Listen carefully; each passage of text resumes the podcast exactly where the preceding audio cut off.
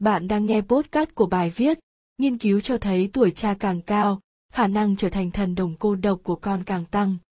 Tại web nghề banh chấm com. Ở tuổi mười hai, tất cả mười lăm nghìn cặp song sinh này đều tham gia một cuộc thi trực tuyến để đánh giá trí tuệ, khả năng tập trung, mức độ hòa nhập xã hội cùng nhiều chỉ số khác. Nhóm nghiên cứu cũng hỏi cha, mẹ của các cặp song sinh về mối quan tâm, sở thích, đam mê của chúng.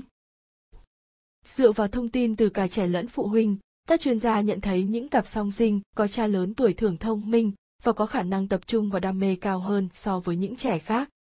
Tuy nhiên, khả năng giao tiếp, tương tác xã hội của chúng lại thấp hơn. Khả năng trở thành thần đồng cô độc của trẻ tăng vọt nếu chúng chào đời khi tuổi cha từ bốn mươi lăm trở lên. Magdalena Janecka, vị tiến sĩ chỉ đạo nghiên cứu, phát biểu.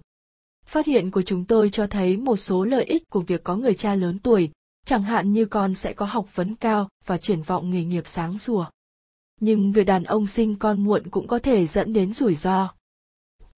Mặc dù nhóm nghiên cứu không tìm ra những nhân tố môi trường, họ vẫn nêu vài lý do để giải thích mối liên quan giữa tuổi cha và độ lập dị của con. Chẳng hạn, những người cha lớn tuổi thường có nghề nghiệp ổn định, thu nhập cao, vị trí kinh tế xã hội tốt nên con của họ có cơ hội lớn lên trong môi trường đầy đủ và học ở trường tốt. Phát hiện của Đại học King có thể giúp giới khoa học hiểu rõ hơn mối quan hệ giữa tuổi phụ huynh, nguy cơ tự kỷ và khả năng tư duy của con. Nhóm nghiên cứu dự đoán một số gen quy định khả năng tư duy và chứng tự kỷ có thể chồng lấn lên nhau. Khi một trẻ chỉ mang những gen ấy, khả năng chúng trở thành học sinh giỏi sẽ cao.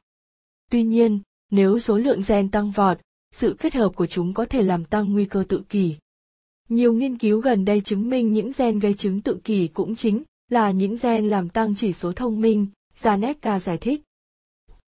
Lập công ty từ năm mười bốn tuổi, cựu thần đồng toán học giờ đã có đế chế tỷ đô.